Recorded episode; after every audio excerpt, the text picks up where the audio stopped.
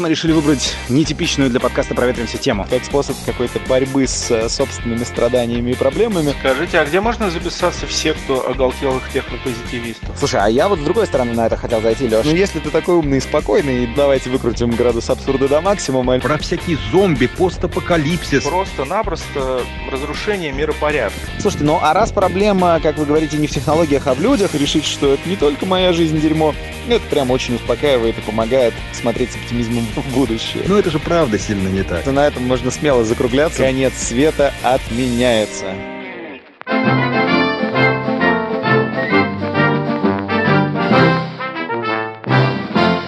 Проветримся. Всем привет, меня зовут Иван Ямщиков, это подкаст Проветримся, и сегодня у нас последний выпуск сезона. Это финальный эпизод, после которого мы уйдем на небольшие каникулы, а потом вернемся с новым сезоном, новыми темами, новыми гостями, и будет вообще очень круто. И поскольку это последний эпизод, мы решили выбрать нетипичную для подкаста «Проветримся» тему. Мы обычно идем гулять одновременно с несколькими людьми и говорим про что-то позитивное, технологичное, индустриально-научное, что-нибудь такое прикольное, что можно сделать руками и улучшить мир.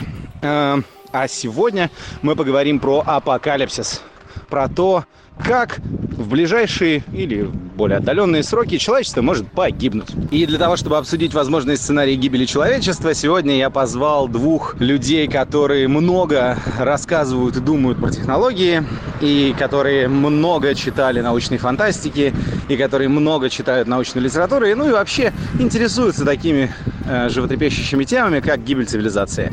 Сегодня мы будем обсуждать апокалипсис с Алексеем Тихоновым и Андреем Сибрантом. Привет, Леша. Привет, Ваня. Не могу сказать, что я специалист по гибели цивилизации или много об этом рассказывал кому-либо, но давай попробуем поговорить. И привет, Андрей. Да, всем привет. У меня такое ощущение, что московская погода очень контекстна вообще объявленной Ваней теме. Поэтому даже не знаю, как буду писать, потому что я пытаюсь это делать на улице, у нас прогулка, а тут ветер завывает. Если он вдруг будет завывать в микрофон, большая просьба не обижаться, не удивляться, терпеть и слушать дальше. Еще раз всем привет. Давайте начнем с простого вопроса для разминки. Есть ли у вас какой-то любимый пример из научной фантастики? Какой-нибудь э, истории, где есть апокалипсис или постапокалиптическое общество, которые вы по каким-то причинам очень любите? Вот как ни странно, нет, потому что у меня такое ощущение, что э, со всякими этими фантастическими сценариями все как-то то ли очень в лоб, то ли очень просто.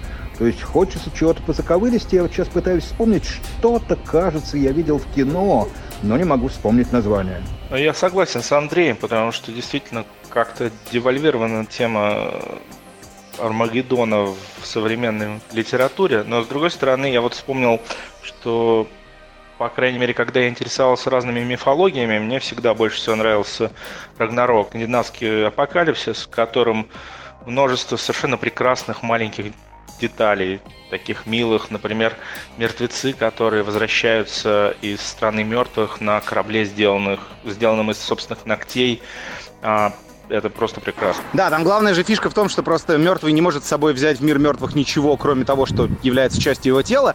И поэтому, если не постричь ногти, то тогда он, собственно, из этих ногтей смастерит э, корабль и приплывет обратно. И поэтому скандинавы своих умерших, значит, э, постригали и ногти собирали отдельные и всячески за ними приглядывали. Да, это довольно прикольная штука. Ну вот я на самом деле понял, что может быть до какой-то степени хорошим вариантом апокалипсиса будет то, что что описано в задаче трех тел, правда, это не применительно к Земле, там, а вот применительно к той планете, э, которая собиралась покорить Землю. Потому что вот ситуация, когда действительно есть полная непредсказуемость, ну, то есть как, есть предсказуемость, что он наступит, как и в каком виде, нет. Да еще потом не очень много записей остается для следующего э, цикла, когда что-то пытается возродиться. Вот это, по-моему, более изящный вариант, чем просто апокалипсис в своем таком каноническом библейском виде. Я для тех, кто не читал, поясню. Андрей упоминает сейчас книжку «Проблема трех тел» или «Задача трех тел» Three Body Problem. Это офигенный совершенно sci-fi роман китайского фантаста. И там описывается мир, в котором э, пытается развиваться цивилизация в условиях, когда планета вращается вокруг трех солнц. Соответственно, это такая э, хаотическая динамическая система, и периодически периодически на планете или все замерзает к чертовой матери, потому что она оказывается слишком далеко от источников энергии, или наоборот все сгорает к чертям.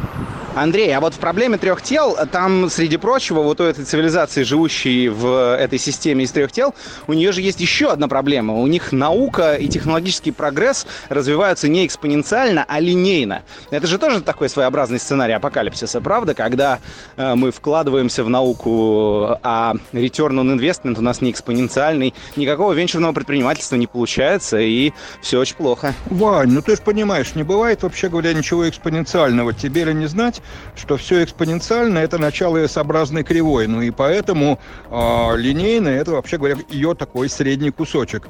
Так что мне как раз кажется, что эта ситуация совершенно реалистичная. И как раз в ней ничего такого э, апокалипсического само по себе не содержится. Ну ты же понимаешь, это был такой подводящий вопрос. Дело в том, что есть несколько научных статей, которые экономисты пишут с завидной регулярностью, и в которых показывают, что сейчас мы как раз выходим на S-образную кривую, только не в одной какой-то конкретной области знаний, а вроде как вообще в науке, что мы сейчас тратим на науку э, так много, как никогда не тратили, то есть вроде как сейчас живых ученых на планете больше, чем мертвых. То есть за всю историю э, существования планеты Земля ученых было меньше, чем сейчас людей учеными работает. А при этом генерируют как бы новых каких-то результатов, они вроде как э, меньше на каждый потраченный рубль.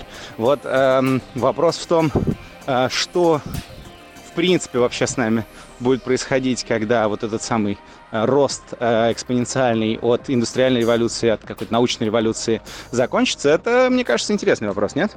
Вань, ну это же было в законах Мерфи, что величина интеллекта на планете, величина постоянная, а население растет. Есть такое ощущение, что э, по мере того, как растет э, эта самая наука в количественном выражении в смысле затрат, растут еще и люди, которые как-то вот э, больше про не знаю, гуманитарные аспекты, что ли. Я вот как раз вчера читал, совершенно был поражен э, прекрасной статьей, э, в которой человек серьезно говорил, что мы совершенно не так подходим к проблеме изменения климата, что на самом деле э, причина, коренная причина не в том, что у нас там технологии плохие, что мы уголь вынуждены сжигать, а проблема в том, что людей много.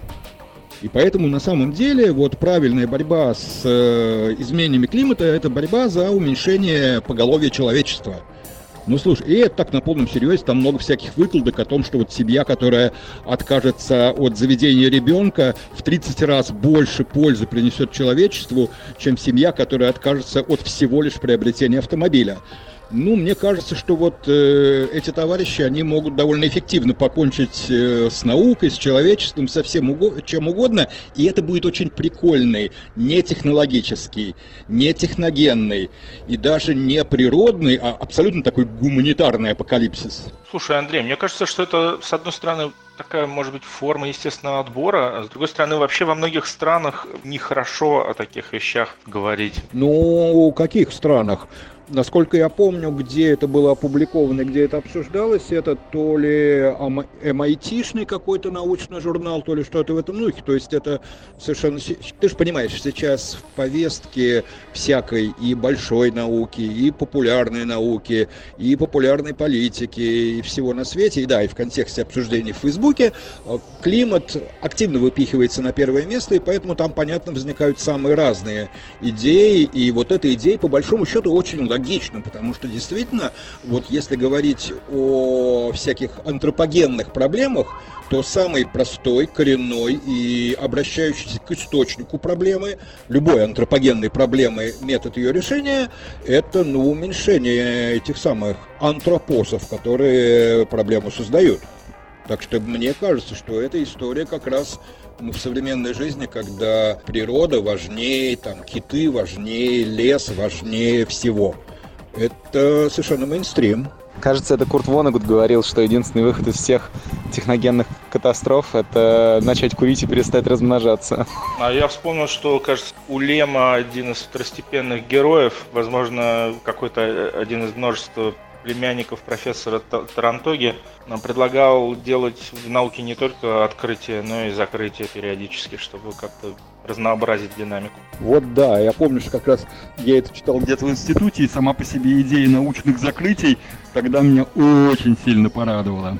Да, есть такая э, байка, что вроде как Эйнштейна спрашивали, какие есть примеры бесконечных величин, и он сказал, что ручаться он может только за две вещи, что бесконечная вселенная и человеческая глупость. А потом подумал и добавил, что в целом, конечно, насчет вселенной я не уверен проветримся. Возвращаясь к сценариям апокалипсиса, я вот э, долго про это не думал, а последнее время, после того, как мы сделали выпуск про генетику, кстати, ребят, если вы не слышали, послушайте, у нас был офигенный выпуск «Проветримся» про генетику современную, и мы в следующем сезоне тоже про генетику поговорим. В общем, я много думаю про генетический апокалипсис. Есть такая прекрасная книжка «The Wind-Up Girl», «Заводная девушка», по-моему, и там описан мир, который эм, э, устроен следующим образом. Ну, во-первых, глобальное потепление, э, значит, рост уровня воды в океанах, приводит к тому, что очень много территорий затоплено, перенаселение, дефицит, э, связанный с едой, э, нехватка еды приводит к тому, что важность э, генетически модифицированных растений резко возрастает, ну и вообще растений, животных, агрикультур, чтобы всех людей как-то прокормить. Этот рынок монополизуется потихонечку компаниями в духе Монсанто, которые, значит, выводят какие-то максимально плодородные виды. Но проблема в том, что в процессе, значит, вот этого самого, вот этой самой монополизации а, по тем или иным причинам погибает генетический материал, который способен к самовоспроизведению, его остается очень мало, а основная масса э, еды не способна оставлять э, потомство столь же плодородное, и, соответственно, в итоге перенаселение заканчивается вымиранием большого процента людей. Э, довольно интересный сценарий, и самое интересное в нем, мне кажется, то, что про него думают не только фантасты, э, потому что, к примеру, я узнал, что в мире есть несколько банков семян, которые прям закопаны глубоко под землю, за пятью замками и шестью печатями, и там э, пытаются сохранить генетическое видовое разнообразие разного рода агрикультур. Вот это довольно забавно. Что вы вообще думаете про разные технологии и про вероятность того, что те или иные технологические решения несут с собой еще и какие-то риски вплоть до гибели всего человечества? Вот генетика примеру, это одна из областей, которые часто связывают с рисками. Естественно, вот мы занимаемся искусственным интеллектом, все постоянно спрашивают, когда нас завоюют роботы. Какие еще технологии, кроме генетики и искусственного интеллекта, как вам кажется, народ часто ассоциирует с возможным сценарием апокалипсиса? Вань, мне кажется, что примерно любой вид э, технологий, новых технологий, он обречен на то, чтобы в глазах некоторых людей выглядеть как э, нечто очень страшное, ведущее к полный, полному краху человечества или отдельных его представителей. И это просто такое свойство людей бояться нового, бояться чего-то интересного и непохожего. В этом смысле можно, наверное, взять а, любую, любую технологию, которая даже сейчас нам близка и понятна, там, что мобильную связь, что автомобильный транспорт, и найти в прошлом, в недавнем относительно прошлом, момент, когда все или многие громко кричали, что это пол, полная гибель для всех, помогите, спасите.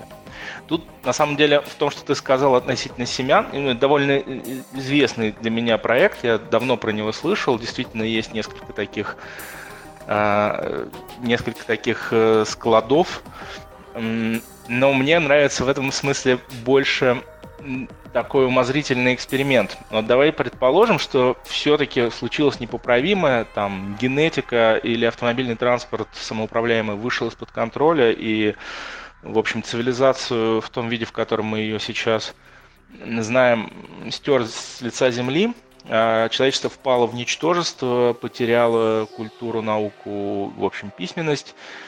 И затем а, наша задача, предвосхищая этот сюжет, значит, мы должны оставить э, людям некоторые послания, ну, флешку со всеми самыми главными знаниями человечества. Как и где ее можно расположить, так чтобы она пережила достаточно большой спектр катастроф, и так, чтобы э, те наши потомки, которые не умеют читать и писать, смогли бы ее найти, дешифровать и получить из нее практическую пользу, это довольно интересный вопрос, который можно решать не только в рамках научной фантастики, а также как с генетическими семенами действительно пытаться делать из этого настоящий проект. Вань, ну знаешь, вот если говорить всерьез, а без э, всяческих там, не знаю, хохм и без иронии, то по большому счету ведь любая технология несет в себе шансы на апокалипсис, потому что,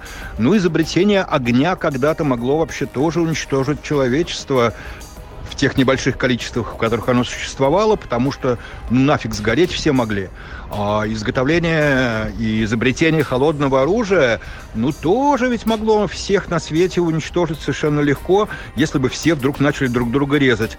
Ну и дальше можно перемотать до 20 века, и тут уж совершенно без вопросов, что могло всех уничтожить ядерное оружие. И, кстати, вот те самые хранилища генетического материала, семен, семян, там всего на свете, это же, если я правильно помню, история, которая как раз была в то время э, развита и в то время были созданы эти хранилища, когда всерьез готовились к не нулевой возможности глобальной ядерной войны.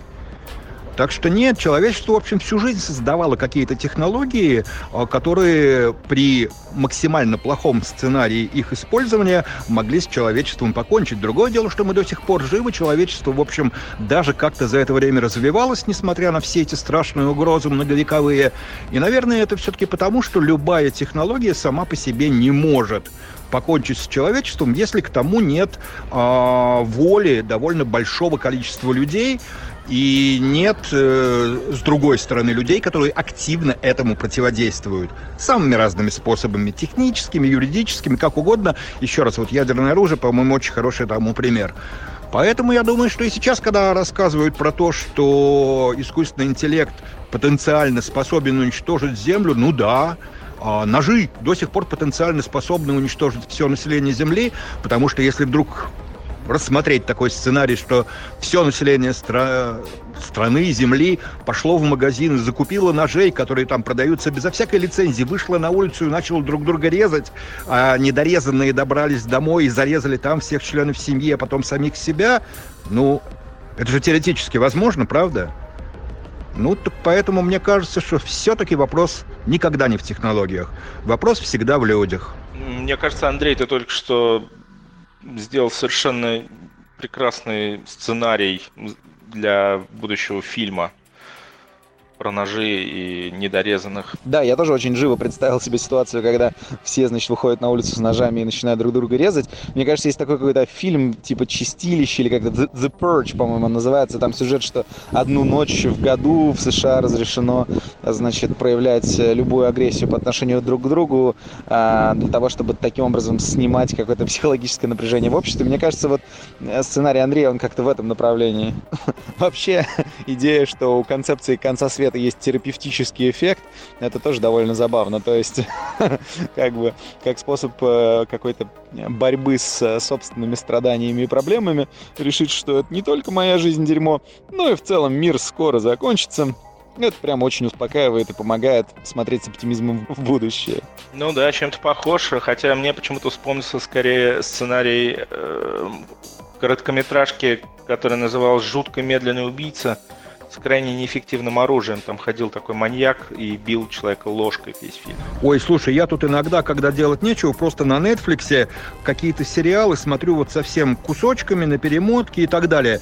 Там, по-моему, вот про всякие зомби, постапокалипсис, каких-то опустившихся людей, которые по пустыням скитаются, ищут остатки минувшей цивилизации. Их, по-моему, уже сотни. То есть я просто не знаю, насколько это вот э, в отечественном сериальном мире развито. Я слабо за ними слежу, за всякими кино и сериальными делами. Но, по крайней мере, вот в сериальном мире штатовском постапокалиптическая, тьфу, постапокалипсическая тема очень популярна и довольно разнообразно представлена, хотя как разнообразно, все равно там все довольно уныло, потому что какие-то люди в шкурах находят какие-то предметы, потом на каких-то дымящих чудищах гоняются по пустыне. Ну, примерно это. Так что, в принципе, тема вот такого апокалипсиса, она действительно известна. Мне поэтому как раз очень интересно, как бы Ваня ее по-другому повернул. У него ж мышление это нелинейное. Вот я все жду.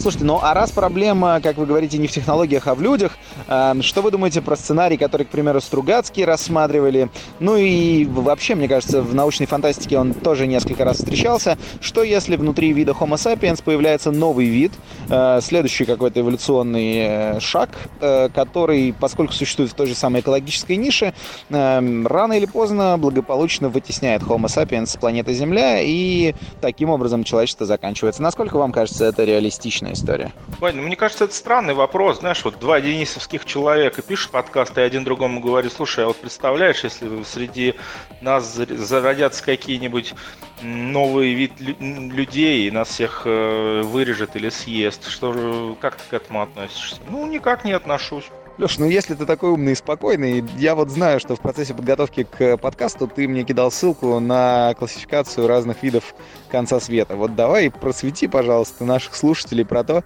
какие вообще они бывают.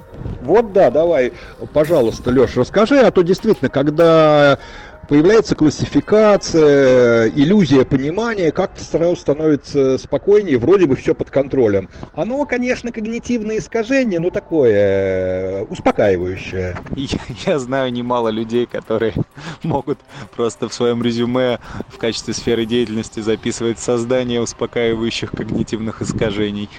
Вот ты, Вань, иронизируешь, а это, может, такая очень перспективная профессия будущего-то. Ну, прям такой неожиданный сделали пайвот, и я оказался крайним. Я вообще, конечно, кидал эту классификацию, точнее, это не классификация.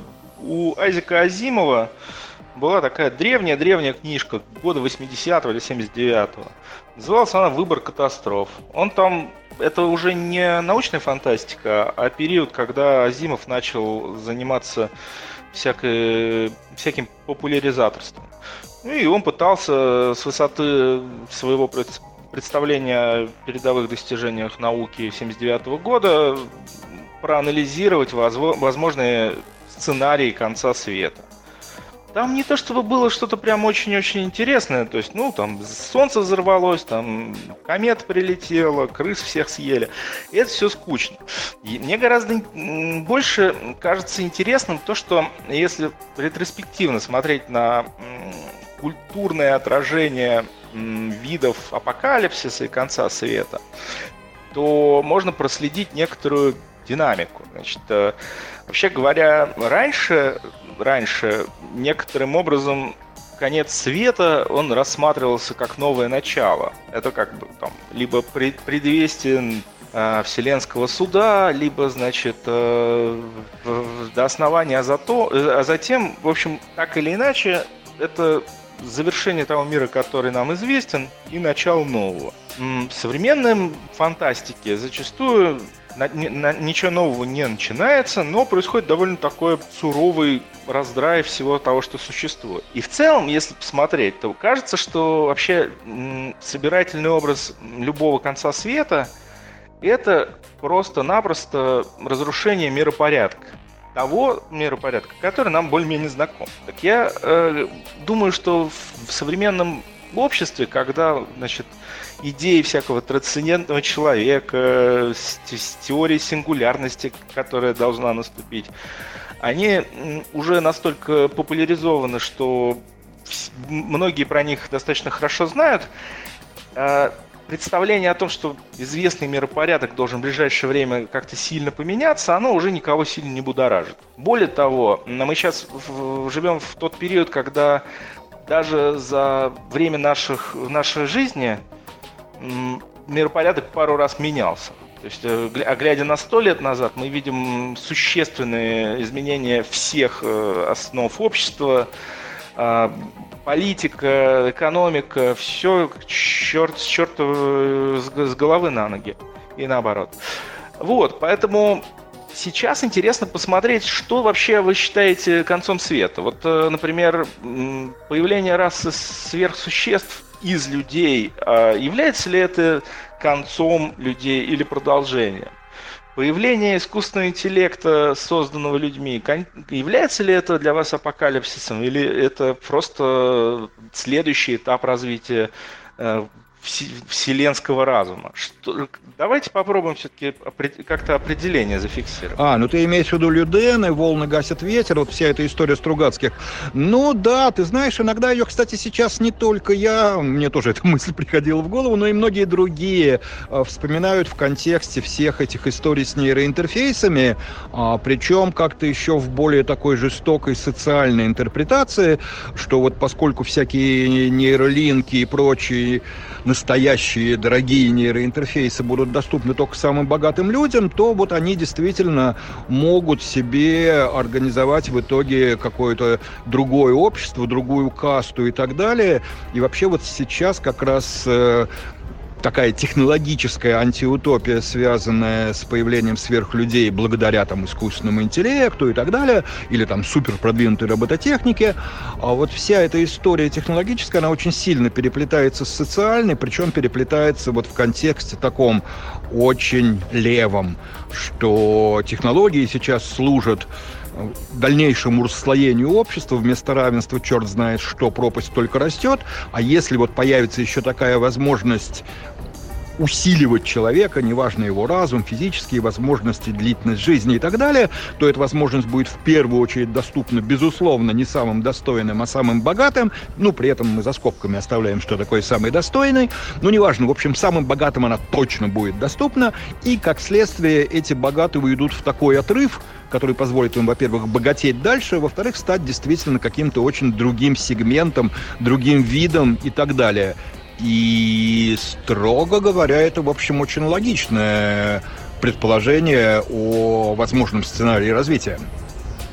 Ну, слушай, если про определение, то мне кажется, вот э, рабочее определение апокалипсиса это э, прекращение в лю- полной жизни, которую мы в любом виде с какими-то натяжками могли бы назвать разумной. При этом, конечно же, оказывается, что пресловутые сверхлюди или интегрированные с облаком, ой, с искусственным интеллектом люди, а, или там люди в экзоскелетах и состоящие на 90% из синтезированных запчастей, ну, если они как-то продолжают мыслить и умеют читать книжки, то заведомо не получается апокалипсиса, потому что, ну, вполне себе разумная жизнь э, сохранилась. Что у нее разум другой, ну, и кто сказал, что наш разум идеальный. То есть мне вот все время кажется, что эти истории про то, что мы достигли вершины развития, и любое отклонение на самом деле просто обязано быть скатыванием с этой вершины, и поэтому если мы там сольемся в экстазе с машинами, ах, это деградация, это конец, это апокалипсис, потому что мы сейчас находимся на вершине, и главное вот сейчас завершить, ну, зафиксировать, сохранить, оставить все как есть, может быть, улучшать кусочки. Понимаешь, я уже говорил в одной из своих лекций, мне это настолько напоминает то, что я слышал на лекциях научного коммунизма о достижении высшей стадии развития человечества, что у меня уши вянут. Слушай, а я вот с другой стороны на это хотел зайти, Леш. Э, очень прикольная мысль про то, что конец света — это начало какого-то нового мира.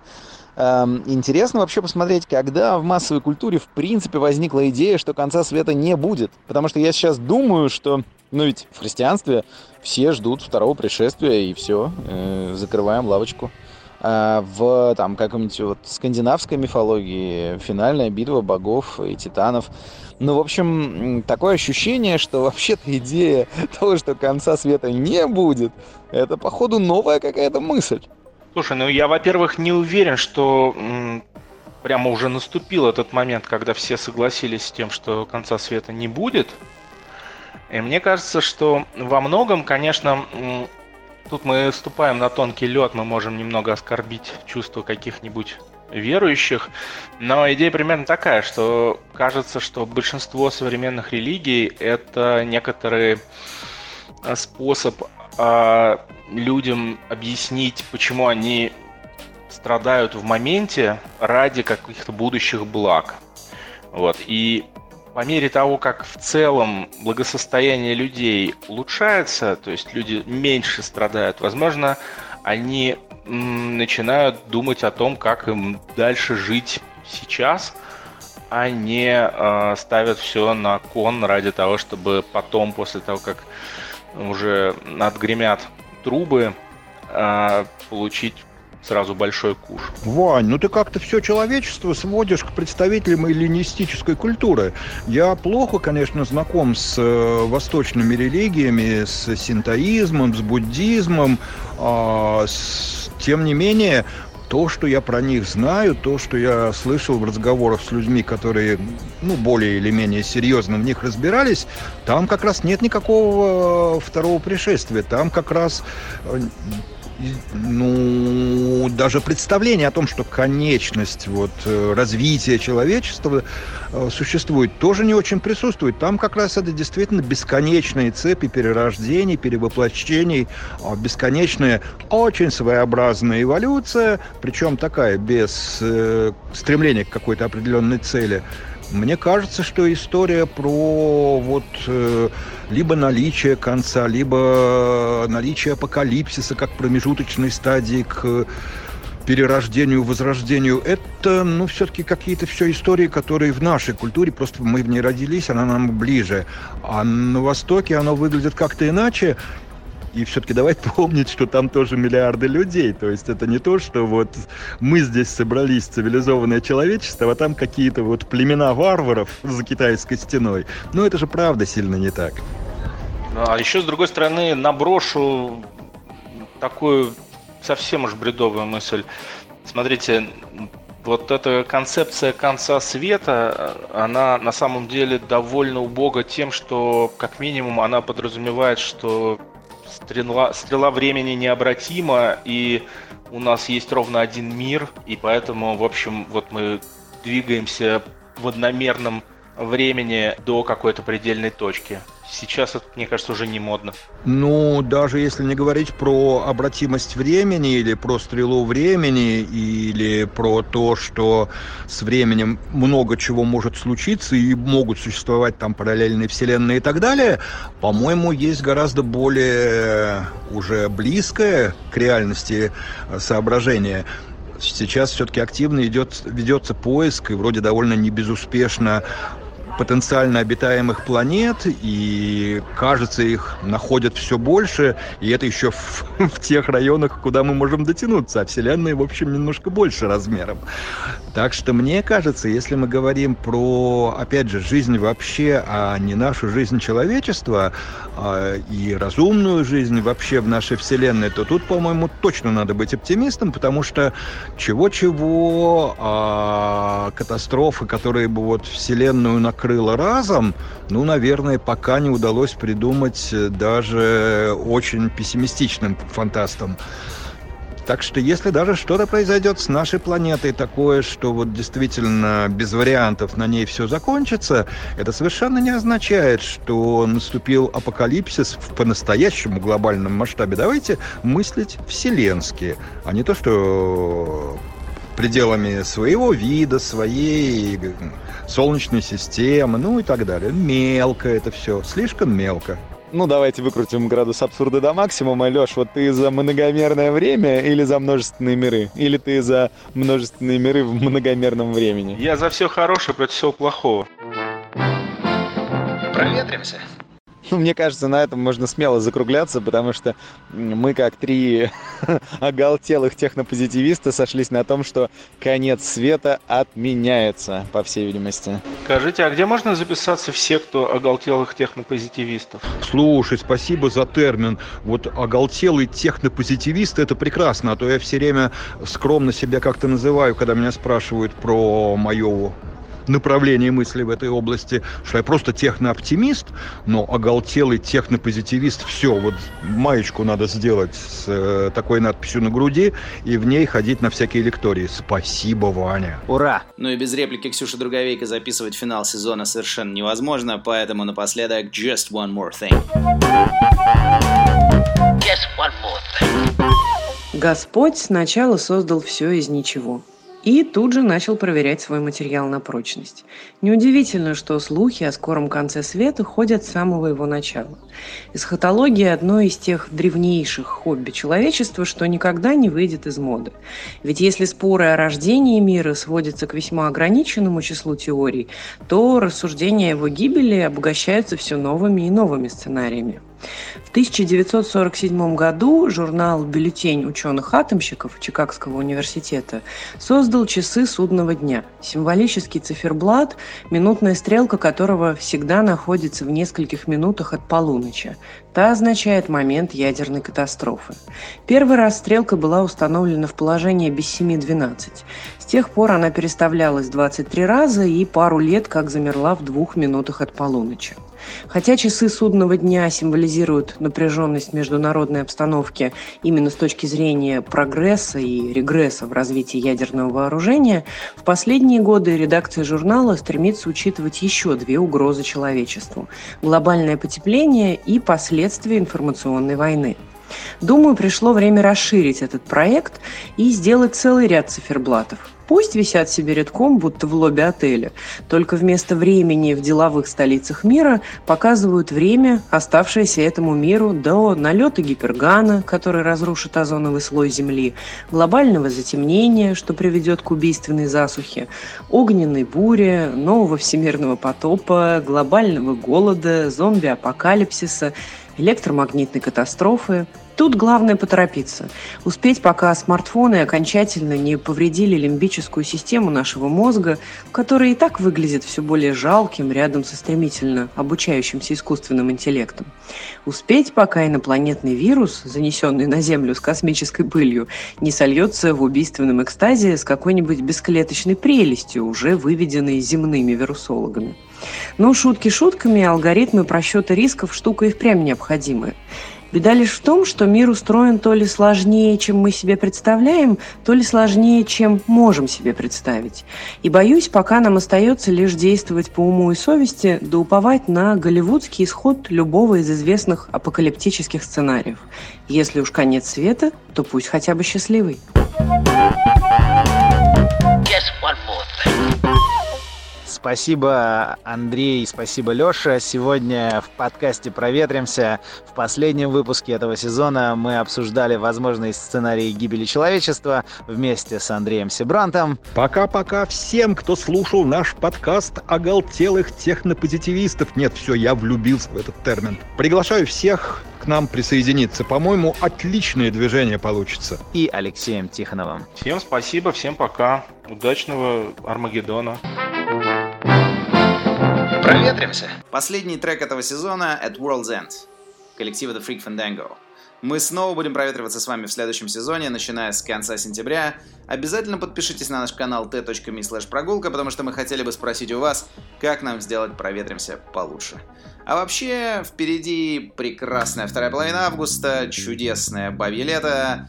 Не будьте такими душными. Давайте лучше проветримся.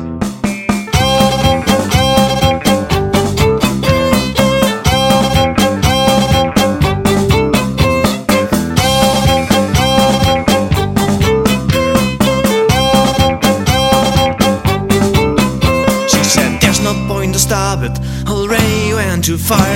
Can feel the dragons breathing, can hear the monsters roar. We will strike the seas now, even if we reach the end. Just allow me to bring us a bottle of rum.